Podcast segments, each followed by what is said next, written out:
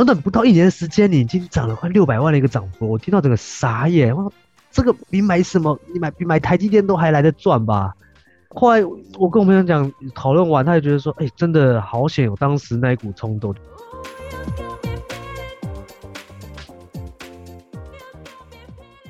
Hello，大家好，我们是台纽 RMB，我是 Ray，我是 Benson。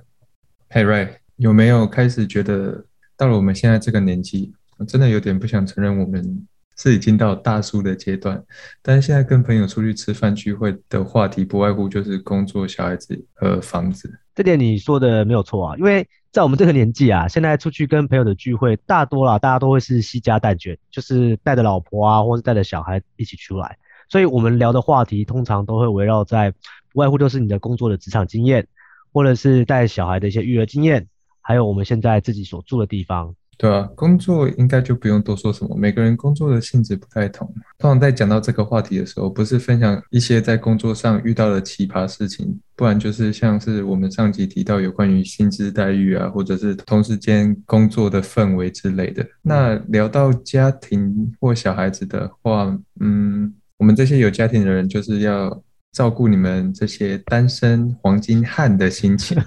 对吧？不然我们一直聊小孩或家庭。你们应该会觉得非常无聊，跟插不上话题吧？这一点来讲，我觉得对我来说其实还还可以，因为我是蛮喜欢想要去听听看，像你们这些晋升为人父的一些育儿经验跟想法啊。虽然我自己啦，呃，距离成家是应该是还有蛮长的一段路啦，但是我坦白说，我也是蛮好奇，到底纽西兰这边他们在教育小孩子这方面呢、跟台湾我们这些传统父母带小孩的方式有没有什么不一样的地方？所以关于这一点，我觉得有机会我可以跟你请教一下，我们可以开个一集来好好说明一下。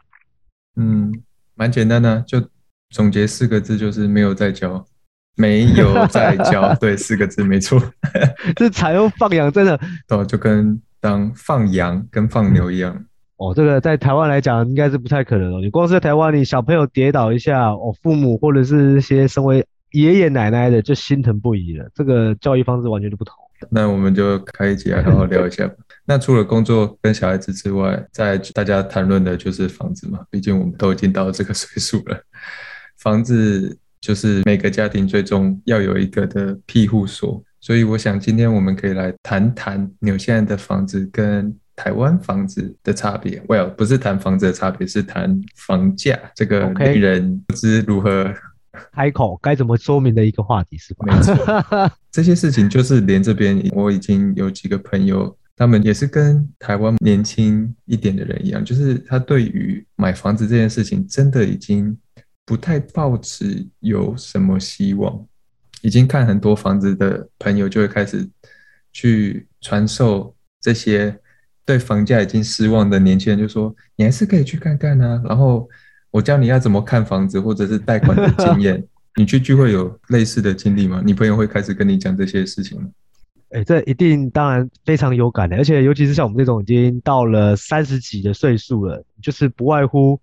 呃男生嘛，就是要买车买房。但很多人都会说买车就是一个负资产，因为你只会一直在贬值。所以这个时候他们就会说，哎、欸，那你一定要买房啊！你身为三十几岁了，以后要养家，以后有小朋友，那就一定要先投资买房子，这才是比较一个正向的一个投资理财观念。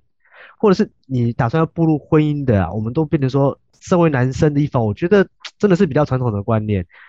会比较偏向这一点。男生就是还是要有考虑到你结婚生小孩，所以你必须要有房子。毕竟台湾现在也土地就这么大一个，不像你们纽西兰这么宽广，那土地也只会越来越少，所以。我常常听到的一些话术就是，呃，台湾土地越来越少了，那当然房价就越来越高。所以如果你们不尽早投资的话，对你往后未来真的是一大困难，你知道吗？所以我也蛮好奇说，那像这种房价的部分的涨幅啊，像你们纽西兰比较地大物博一点，这个房价的涨幅对你来说也是很有感觉的吗？当然了，纽西兰虽然地势很大没错，但是就跟每个国家一样，它的土地还是有限的。只要人越来越多，你的地就会越来越少。虽然我们少的比例不是像台湾这样那么的快跟那么的多，但是还是还是会越来越少，所以房价还是会越来越贵。我今天想要谈论这个话题，就是今年在六月的时候，彭博社发表了一篇文章，把伟大的纽西兰摆上了世界的舞台，标题就是 Bubble Bursting，泡沫爆裂。在这边的泡沫所指的就是纽西兰的房地产。根据文章指出，纽西兰的房市在 OECD 已开发的国家中是最脆弱的。嗯，我们的 House Price to Income Ratio 收入比，就是把你的房子平均房子的房价除去税后的收入，已经来到惊人的一百四十三点九分，就是傲视全世界，纽西兰就是第一名。在排名中，紧接在纽西兰后面的是捷克以及匈牙利，然后我们的邻居澳洲排名也也不差，也排名在第四，美国第七，然后英国第十五名，韩国跟日本占据了十七跟十八名。但这所有当中，就是他们是平均的房价，所以我觉得韩国跟日本，你像首都那些，也应该是蛮惊人的，应该是蛮吓人的。对啊，日日本还好，我我记得日本好像还 OK，因为毕竟日本从二次信贷危机嘛，二零零八年之后还之后就已经他们已经一蹶不振蛮久了。但在我的印象中，台湾好像。也是不遑多让，就是了。虽然台湾不是在 OECD 国家的名单以以内，但是据我了解，台北跟新竹房价也是蛮恐怖的。对啊，以我自己身为新竹来讲，很明显有感，就是之前要看过有统计过，台新竹的房价是一直都在，常常都是在居高不下的。因为要谢谢张忠谋，感谢我们呃护国神山的贡献，让所有。大部分的市民都认为说新竹真的是一个高科技的一个都市，所以我们的薪资比也非常的高。嗯，但很不幸的，我们不算是列在那种科技新贵里面的一群啊，所以 对我们来说，这个房价的提升是非常的吃紧啊。因为我自己也好奇了一下，所以我去查了一下台湾的一个房价成长部分。那以台湾的房价来说，我们可以用近年来比较大家常听到，你买房就是要去找一个实价登录网站。它是针对于你目前已经成交的房子，它会列出你实际的成交金额。从实价登录在二零一二年从台湾这边开始上线以来，那个时候的数据啊，在二零一二年的时候，全台湾的房子单价一平是大约在十八万左右。但是到了去年，这个数值是截至去年二零二一年为止，已经从十八万增长到二十七万哦。所以这十年来的一个增长数字，它将近五成诶，所以很明显可以感觉出来，台湾的房价也真的是一直在居高不下，那个数值也是每年一直往上攀升，我觉得也是蛮吓人的。你这十年来，你的你买股票放了放了十年，有没有成长五成我不知道，但是你买房子现在成长五成，那个倍率是非常惊人。成长五成，等一下我再跟你分享你现在这边成长五成真的，嗯，台湾花了十年，我觉得你真的需要。谢谢台湾，谢谢台湾嘛。这个东西我觉得还是要看地段，我不确定这是以平均值啦。但是像你，你台北或是新义区那种呃更高、哦、更高价位地段，我们就更不敢说了。嗯哼，对啊，所以我觉得现在的房价增长也导致我们这个阶段啦，我可以算三十几的话算青壮年吧。对，我们基本上我们对于买房的欲望就降低很多啦。我有一些。刚结婚没多久的朋友也是说，他们都是打算用租屋的方式，因为如果在台北生活，他们会认为说，你买一间房子缴的房贷，你可能还不如直接用租房子的方式，对于他们来讲还相对于比较轻，还可以比较顾到生活品质啊，对啊，因为现在这种房价跟我们早期父母那一辈相比差很多诶，因为你看你房价越越高，会导致渐渐影响的是你比较不敢结婚，然后你可能不敢生多小孩。但是像在我父母那一辈，随便一生都是四五个兄弟姐妹哦。但是我现在听到的，我们自己光是结婚的朋友能够生到两个，就已经算是增产报国了。是啊，已经没有人，因为你再生再多，你也没有房间可以让小朋友去住啊。所以看到房子现在飙涨成这样，我就觉得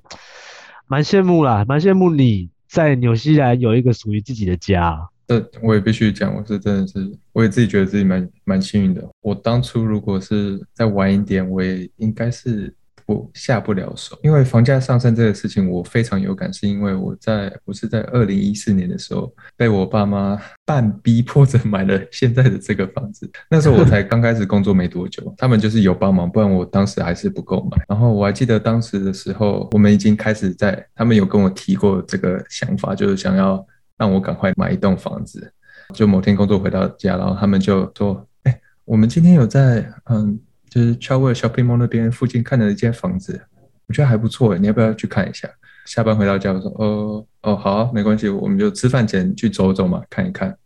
来来到这栋我们现我现在坐在这边的这这个家的时候，当时是一个非常老的老太太，她拥有着跟她儿子住在一起，她儿子在照顾她，然后他们也想要卖房子，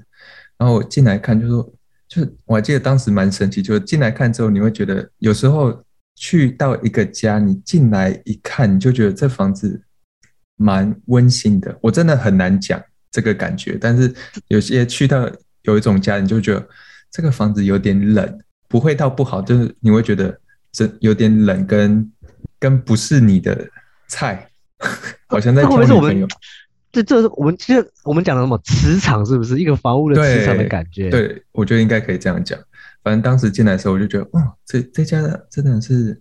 好温暖的感觉，然后整体都觉得不错。虽然很简单、很简朴，因为是老太太在住的。那时候我们大概花了十几二十分钟吧，看完的时候，然后我们的房仲就带我们走出去，然后就在旁边跟我们讲说：“你刚刚有没有看到另外一组也在那边看？他们已经要出 offer 了。”然后就跟我爸妈这样讲，然后我爸妈就开始有点紧张了。然后他说：“你们好好想想，如果要的话，就要赶快出 offer。”然后我一听，我在旁边听，我就看着他，这听起来就是你们一贯的手法。然后他他真的觉得我们这样就会上当吗？好歹那时候我们也看了好多间房子，所以我们隔天的时候就签了合约，也是蛮快的啊，完全就是上上了他的当。那你你刚才还在想说看了好多间，结果还是一样，他就那一句话出来，你们也是直接就隔天就下定了。我好奇提问一下，你刚刚说，嗯、呃，有另外一组在出的那个 offer，你们那个 offer 的话，他有抓是多少一个金额的范围吗？他他没有多少的范围，他通常那时候的房子还没有那么火热。所以那时候是，通常都是卖家，你出了一个你心里中的理想的时候，大家在出 offer 的时候都还会再看，就是都还会再降价。然后那个 offer 是，假如他的卖方想卖四十九万，然后 offer 就是你出了出去之后，另外一组可能出嗯四十七万，但你不会知道。然后我这组出了四十七万五。如果我出比较高的话，另外一个房仲就会跟他们讲，说我这边出比较高，问他们还要不要再出。这样子很，这样子完全都靠那个房仲的话没错在讲。如果他真的讲高，嗯，你也不晓得啊。就是之前有发生这种事情，所以有法律有规定说不能房仲这样自己乱讲。就是我们出的 offer 是真的有纸上的，要出去给那个房仲那边比较，然后他们给那个卖方看。所以他们不能乱讲啊，但是他们可以说有没有在出 offer 这件事情，他们可以随便乱讲说另外一组，另外一组可能没有在出，你知道吗？他可以讲说另外一组现在出了，你你要不要好好想想？因为他只是这样讲而已，他并没有说出多少钱。哦，所以可以告知有这样的讯息，但是你不能实际讲多少金额。对，如果你讲多少金额的话，就是你必须两个 offer 都已经同时送上去，在那时间点送上去之后，然后你有第二次的机会说。就是另外一组出了多少，这这必须是真正有在纸上的哦。那这样还好，就因为我想说，如果以这种话术在台湾来讲，那应该非常恐怖。是啊，没错，当然有法律啊，不不可能让房仲这样乱讲，对吧？以上就是我跟我房子这么浪漫的一见钟情。但说真的，我现在回头，我真的必须要好好的跪着感谢我父母的决定。这真的是跟我那时候我在跟我朋友呃跟我同事在聊天的时候也，他也是有提到这一点。他说有时候买房子你靠的就是一种一种契机，还有一股冲动。因为有时候你考虑太多，想太多，那往往就会一直等，一直等，一直等，然后等到最后你就想说啊，房价能不能再跌一下啊，或是啊有什么机会啊？然后一这样一等，就可能好几年过去都还没有买。因为我身边就是一个很明显的案例，是我才刚进我这间公司的时候，我那时候就有同事在跟我讲，哎，有天晚上啊，他在跟他老婆，然后他跟他朋友两个在喝酒，然后就去吃个热炒啊，然后喝喝的兴头的时候，他们突然聊到买房子的事情，然后突然讲，哎，刚好在附近有有一区的房子才刚开始抛售，然后离就是工作的园区还蛮近的。所以他们一讲完，他们马上趁着这一股这一股冲动，他们就直接约了房仲，马上晚上就去看房子。然后看完之后，当下我不晓得他是不是跟你讲的，就是那种磁场啊，然后感觉风水是不是感觉还不错，嗯、所以他就直接下了一个斡旋金。但我们台湾的斡旋金好像是比较固定的一个金额啦，我可能我知道好像可能是可能是五万或是十万块都都可以，嗯，有点像我们呃之前新闻台湾有在报一个红单的部分，就是你可以先下个十万块，先把这个房子给 booking 起来，嗯，然后最后再去跟房仲呃房仲啊或者是屋主这边再去谈最后的价格。他们当天晚上很快啊，马上就丢了斡旋金之后，隔天我朋友他酒醒了，然后就开始回想他到底昨天晚上干了什么事情，想说奇怪手上怎么突然就多了一张红单。他说：“哎、欸，是不是 太太冲动了？只是晚上喝了酒，聊一下天，然后看了房子，马上当天晚上下斡旋金，他也没有再去看第二间、第三间呢。嗯，结果他老婆也跟他讲说：啊，算了啦，既然朋友都讲了，那也相信就是这样的房仲，就直接他们还是签了啦。我那时候我印象很深刻，我那个礼拜我还陪他直接去下下订单，然后付了前面的头期，然后房价我觉得那个时候是金额是在一千一百万左右，但是才隔年哦。”隔一年之后，突然那个房仲又过来问我朋友说：“哎、欸，那、啊、你那个房子当初你这样子买下来之后，你现在有没有打算要脱手？因为我朋友他本来就是因为他小孩子未来长大嘛，可能考虑到户籍问题，所以他才想说那是再买一间，先把户籍可以迁到竹北这边来。嗯、结果他就一问之下才发现，他那个时候我们前一年买的金额一千一百万左右，就隔一年，现在如果脱手的话，那个金额可以到一千七百万哎、欸，就。”短短不到一年的时间，你已经涨了快六百万的一个涨幅，我听到整个傻眼。我说这个比买什么，你买比买台积电都还来得赚吧？嗯，对对啊，真的是他就是一年，我的天呐，对，不到一年那个投资暴率真的是爆爆高的。后来我跟我朋友讲讨论完，他就觉得说，哎、欸，真的好险有当时那一股冲动，就跟你讲那个时候像你父母一样，带着你直接先去，感觉不错就直接先买下来。嗯、我觉得。以投资房地产来讲，前几年真的是怎么买怎么赚，而且你买下也不一定要自己住啊。我们可以先拿来地段好的话，以我们自己竹北这边来讲，地段好又靠近园区，他就是先把它租出去给别人，然后自己当包租公，也这也是一个不错的一个被动收入。所以你朋友是自己已经住了，已经买了一栋，然后这栋是为了以后，然后他又买什么？对，他就自己本身他自己在做一个房子，哦、因为他自己毕竟已经成家立业。嗯、那但是他们的呃位置是在比较郊区，靠近新浦这个地方。嗯、但是考虑到以后小朋友的学区，嗯、我发现很多蛮多人买房子也都是要买在学区啦，就是小孩以后上学啊，或者是学历会比较好的学校。嗯、所以他还买了，他还买了这间第二间在竹北这边。我其实也有当过一阵子的包租公，但我并没有两间，就因因为当时候 买了还是单身嘛。也 well，那时候不算单身，sorry，那时候已经有我老婆当女朋友了。但是是因为他他因为他也在台湾，然后我在这边就只有自己一个人，所以我还是跟我爸妈住。所以那时候想说房子空着空着，我我也不可能自己一个人搬进来住，所以也租了出去。租了出去之后，因为当时候一直觉得我我我没有讨价还价，我爸妈也没有也没有杀价，所以。我觉得我应该是买贵了，你知道吗？就有这种心态，然后就想说，我一定要来看一下，就是注意一下之后的房价是怎样。结果隔不到一年了，纽西兰的全体房市就疯涨了十到十五 percent，因为那时候就是就移民人出来纽西兰就多到非常多，然后大陆那边的移民能出来的那时候了，就真的是都是非常有钱。他们的热钱全都涌入纽西兰的房市，就是房价就是因为这样子暴涨，因为你的需求端比供给端大非常多。然后那时候甚至一些主流的媒体都还会讲说，房价的上涨就是因为被这些移民的人的关心。然后甚至有些政治人物就会用 Chinese sounding name，就是买家都是那种就是中国的姓啊。可能姓林啊，姓杨啊，哦、这种就是 Chinese sounding name，、哦、他们就会故意把风向要带到都是亚洲人、中国人，都亚洲人炒起来对，罪魁祸首这样子。所以那时候就是真的是有一阵子，就是纽西兰有一点在讨厌亚洲人，因为真的是房价那时候涨得太夸张。就是你们自己纽西兰当地人都买不起，就反而都是一些外来的投资客，然后把你们纽西兰当地的房价全部都炒起来。嗯。是的，在我住的这个城市，最平常的房子类似三房一厅这样子，到今年的平均价格是八十万左右。八十万纽币嘛？对，八十万纽币，大概就是台币的话，二十套一千六百万，一千六百万。然后如果是在奥克兰，像台北这种城市，平均房价已经到了一点二一 million，所以是一百二十一万，差不多是两千四，两千四百二十万就算两千四。这这在换算成台币是不是还是还好？通常我们台湾会用平数来算，所以像你刚刚讲以奥克兰那个两千四百万台币来看的话，那你的平数大约会占多少？一坪是三点三公尺平方公尺这样子，这样来算的话，奥克兰平均的房子的大小，因为我们是买土地，我们的房子在这边的房子都是你有一块土地，然后土地的中间才是建房子，但我们的土地会有你知道 garden，然后会有前面的 deck，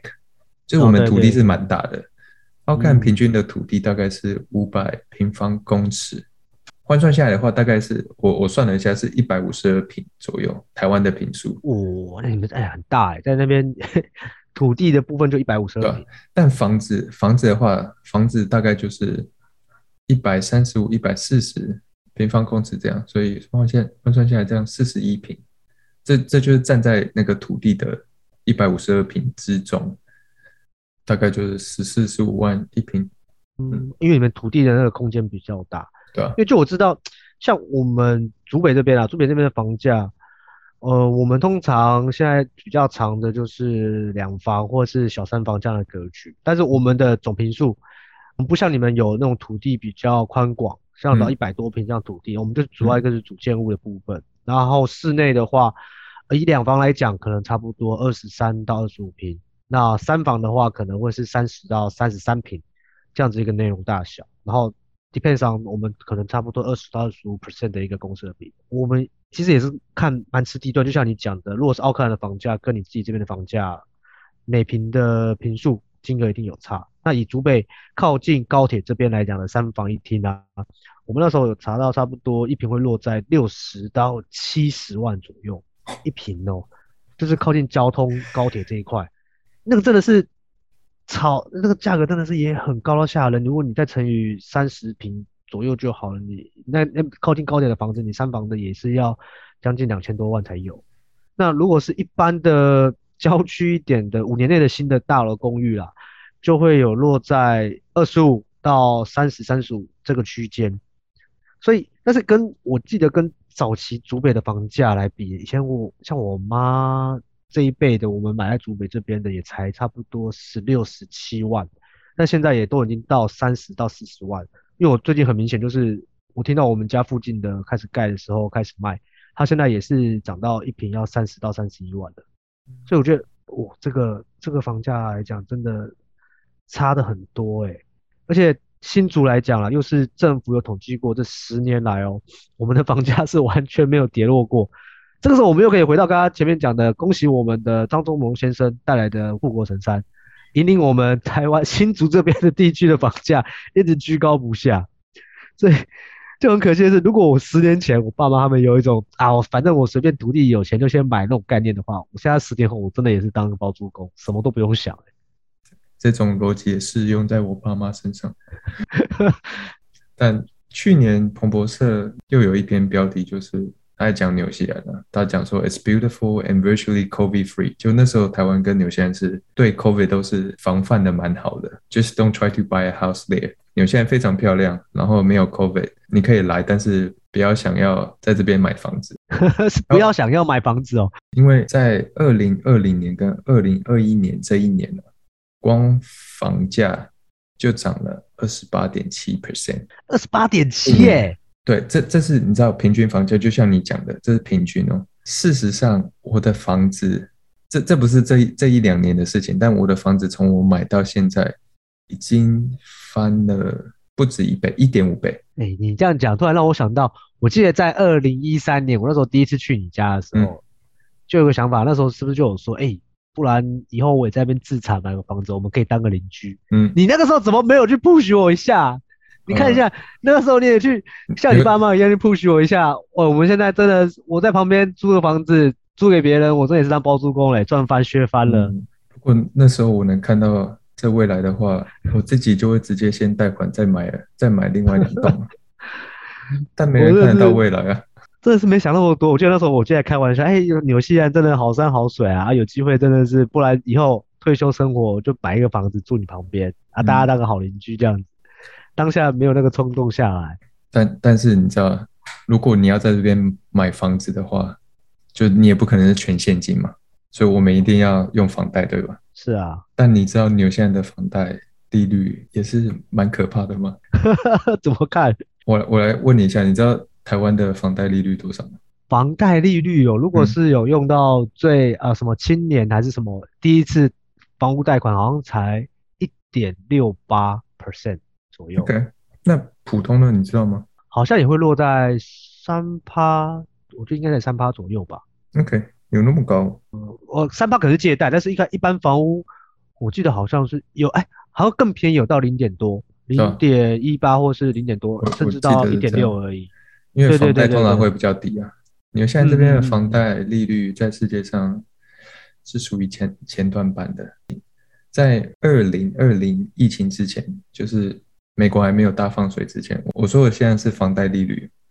就是两 percent 到四 percent 这中间浮动，所以那时候就已经比起台湾那时候应该是在一一 percent 以下，所以就已经比起台湾大概。一倍到两倍，或者四倍的差距，如果是以一 percent 来算的话，我在疫情之后，因为美国开始大放水，然后最低利率那时候有到一点五 percent，还不错，就房贷。可是今年二月的时候，纽西兰的央行是纽西兰跟加拿大的央行吧，就领先全世界，在美国还没有升息之前，我们就已经升息了，然后到今天。五点三五 percent，五点三五哦，嗯，五点三五 percent 的概念大概就是，你可以想想，假如你贷了就是一百万纽币，一百万纽币的话，等于你一年的利息就是必须支付五点三五万，所以大概相当是台币一百多万的利息。等于是两千万的房子，你买个两千万的房子，买两千万的房子，二十要多缴一百万的利息。嗯，这个，所以你觉得我当时跟你讲的话？你会贷吗？呃，等一下、啊，假如你用这边的薪资 还可以啊，呃、但假如你用台湾的薪资，你真的是还得了吗？到现在，但但在你刚才都说好，我可能房贷利息五点多趴，但是像你刚才讲，如果你这一年在二零二零到二零二一这段呢、啊，涨了快三十 percent 的话，或许还是可以考虑哦。而且那时候房子没有那么贵，就是了。但这个都已经是，只能说是过往云烟了。我们那个时候没有考虑到这么多啊。你这样子每个人房贷都要这么高的话，那每个买房的他们是可以真的有些人可以付得起吗？现在就开始了，有些人银行现在已经开始他们在缩紧他们放贷的条件。我们这边有一个叫 LVR，就是 Loan to Value Ratio，它大概就是像台湾的你的头期款要多少钱？Okay. 之前之前最低的时候，你投期款只要十 percent，就是假如你买。一百万的房子，你只要十万。现在最低需要二十万，就是现在来到了，你必须要二十 percent 的投期款。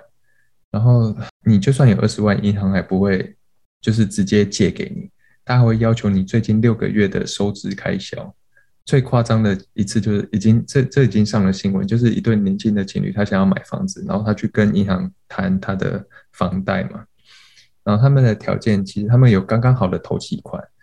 然后银行要求他们要他们最近六个月的收支收支证明，因为他们的所有条件都刚好，他们收入也是刚刚好，就可以还还得起贷款那样子，然后还有多闲余的一些钱。他们因为他们两个都是非常喜欢喝咖啡的，然后他们每天早上会要上班前就买一杯咖啡，然后下班后可能或者是 afternoon tea 又会再又会再去买一杯咖啡，就是因为他们每天的这四杯咖啡。的消费，他们被银行要求说必须要改善，不然他们不借他钱，这超夸张的，这是上了新闻。不是说要求要求他们必须把这四杯的生活开销的钱省下来，没错，那银行才可以确保，哎，这对情侣可以以后准时还款，才愿意借款。这是 这也抓的太精准了吧？这个银行，这这就为什么纽西兰这边他们现在开始怕非常多人会还不起钱，因为房贷利率已经升到。有一种一定会有些人已经开始还不起钱，然后一定有些人他的房子会被要出售，因为他还不起，oh, okay. 还不起房贷。那真的真的差很多。这这种房屋阶段，以台湾这边来讲啊，我们通常在买房前，像你讲的，我们好像会抓呃早期我记得好像差不多也是可以贷到两成左右。然后今年好像从今年还是去年七月开始有改制。因为息升息的关系，然后你变贷到，说八成吧，贷八十。呃，对，贷贷款可以八成，然后投期款是可以到两成，嗯、对对对，是到两成。那这个都要取决于说，他也会看你在呃，在你信用卡的的一些使用啊，还有还款的记录，然后甚至他们也会调，他们叫一个联征去调你的信用记录，还有出示你的一个每个应该也算是前半年的一个工作薪资证明啊，确保你是可以有能力去做还款的。这时候才有可能说哦，银行让你贷到八成，那你的头期变两成。但因为今年升息的关系，我听到的房贷朋友呃房仲朋友是有说，也是提到，现在的话，你变成房子的贷款顶多顶多只能到七成左右，然后等于是剩下的三成就是你的头期款。现现在这边也是了，对吧？你的压力整个就已经提高很多。就由于房。房贷利率上升，我觉得各个国家其实都差不多了，都会开始缩紧它贷款的条件。所以，就缩紧贷款的条件，就是表示你更更多人想买，但是他无法买，所以就是变成空房子卖的房子会多很多，但是买家却很少。这样的话，也也没有机会，因为就像你讲的，我们想买，但是房子很多，我们想买，但是却买不起。那这样不会说会借由呃让房价的价格变低，然后把这个市场变成说，哎，那是买方的需求市场。嗯，你完全是对的，就是因为这样，所以今年纽西兰的房价终于看到拐点，终于不是在一直往上涨。现在纽西兰的房市已经变从卖方市场转放到买方市场，就是说买方有更多的话语权。这这些改变，这转换，其实，在纽西兰这边很容易的看得出来，就是因为在前两年房市非常火热的时候，就房价一直在涨的时候，以前在这两年的时候，所有的房子都不会直接给你价钱，都要说 auction，就是要拍卖，因为拍卖就是买家跟买家之间的竞争嘛。你有更多的钱，要是别人有更多的钱，就会一直在压过去。假如这栋房子六十万的话。你出六十一万，然后别人可能更有钱，会出六十二万，然后这样比嘛。然后到今年初，我已经看到大概，我觉得应该有七十 percent 的房子都是已经回归像在疯狂涨之前的那样，就直接会贴它的价钱出来。假如你这栋房子六十万的话，它会贴可能六十五万，就说 or near offer。但这在前两年中是看不到，前两年中所有都不贴价钱，然后直接讲说你到什么时候就去 auction。哦，所以这金额一直往上叠，你也不知道。对啊，然后那个公定价，就大家出价的模式已经不会说是拍卖这样子，就表示已经是买家有更多的 power 可以去议价这样子。我想听起来，哎、欸，那纽西兰这一点来讲，比我们台湾转变的还要快，因为刚刚那个问题点就是，我们也是持续发生这样的状况，在台湾你房子越来越多，但是你的房价居高不下。虽然我们这些人想买，但是。市场这方面却还是一直是卖家的市场，他们在说话，他们喊多少就多少。那我们买不起的，或是有这个意愿的，也是只能任凭卖家的市场，就是建方这边他怎么开，就看我们自己要不要而已。所以我也很希望台湾有没有机会可以转到买方的市场，因为像你这样的话，你们现在已经比较有一个公定价出现，那你你基本上你是不是有打算也可以再多买一间房子来做投资了？就基本上我们是。跟你的那个朋友一样，就是如果我们有想要买另外一栋房子，就是为是为了小孩子啊，就为了一模一样的理由，就是为了小孩子之后可以读到好的学校，因为这边学校也是学区啊。Yep，讲真的是有在想，但是我大概会在等一至两年后。我觉得那时候房价，因为现在房贷的利率才正正在已经涨了一半吧，我觉得。还有可能再持续一年左右，所以我觉得一年两年之后房价说不定会再掉，比较去平缓就对了。对啊，像你刚刚前面有提到，你们纽西兰的那个房价收入比这么高，那不会一直房价一直涨，涨到后面真的会有泡沫化的情况。就现在已经是泡沫，我觉得现在就是已经是泡沫的拐点，就是已经要爆的那种。我自己觉得一年后房价掉会开心吗？我应该讲，我原本就大家都知道这一方面房价一直上涨，而且上涨的速度那么快是不可持续的。对一般想买房子的来讲，看到房价跌是开心的。可另一方面，就是大部分的国家，像纽西兰的经济跟 GDP 也是建筑在很大部分也是建筑业有贡献许多。嗯，其实如果是建筑的经济倒了的话，会影响到非常多人的工作，从劳动力啊、建筑零售商，或者是技术工作人员，像电工、水工，然后你的开发商，这些人都会失去工作。然后，如果房价跌个二十 percent 以上的话，一定会有非常多的建筑公司开始倒闭，然后之后就是一系列的骨牌效应。基本上在前一阵子，已经有两三家吧，我看新闻，在纽西兰这边的小型建筑公司已经宣布破产，所以我真的也也有点担心纽西兰接下来的经济啊。那天我倒是蛮期待的，台湾这边看有没有机会可以像你所说的转入买方的市场了，不然。像我这种整天就是领死薪水这种啊白领的小资族啊，没有父母的资源，先去啊、呃、有一笔投期款的话，真的要买一栋属于自己的房子，真的真的会很困难的。光是每个月这样算下来，那些房贷真的会把我们压得死死的。其实每个人都是啊，说实在的。所以我也希望下一次有机会等你。回台湾的时候，下一次可能有点有点快啦，我应应该是年底嘛，今年年底真的有点快。但之后啦，有机会可以让你参观一下我的新屋，我希望那一天不要来太久啊。这就是这就是为什么我们要创造这个 podcast 的另外原因呢？不就要增加收入吗？我们要赶快找业到叶配，叶配，赶快叶配找我们，小叶配来支付就对了。OK，那今天谈了那么多有关房价、纽西兰的房价跟台湾的房价部分。那如果各位其他听众啊，你们对于纽西兰的房子，或是对诶国外的一些资产的部分，有一些想要了解的讯息的话，也欢迎可以随时找我们这位 Benson 大大。看来他已经有做了蛮多的功课了。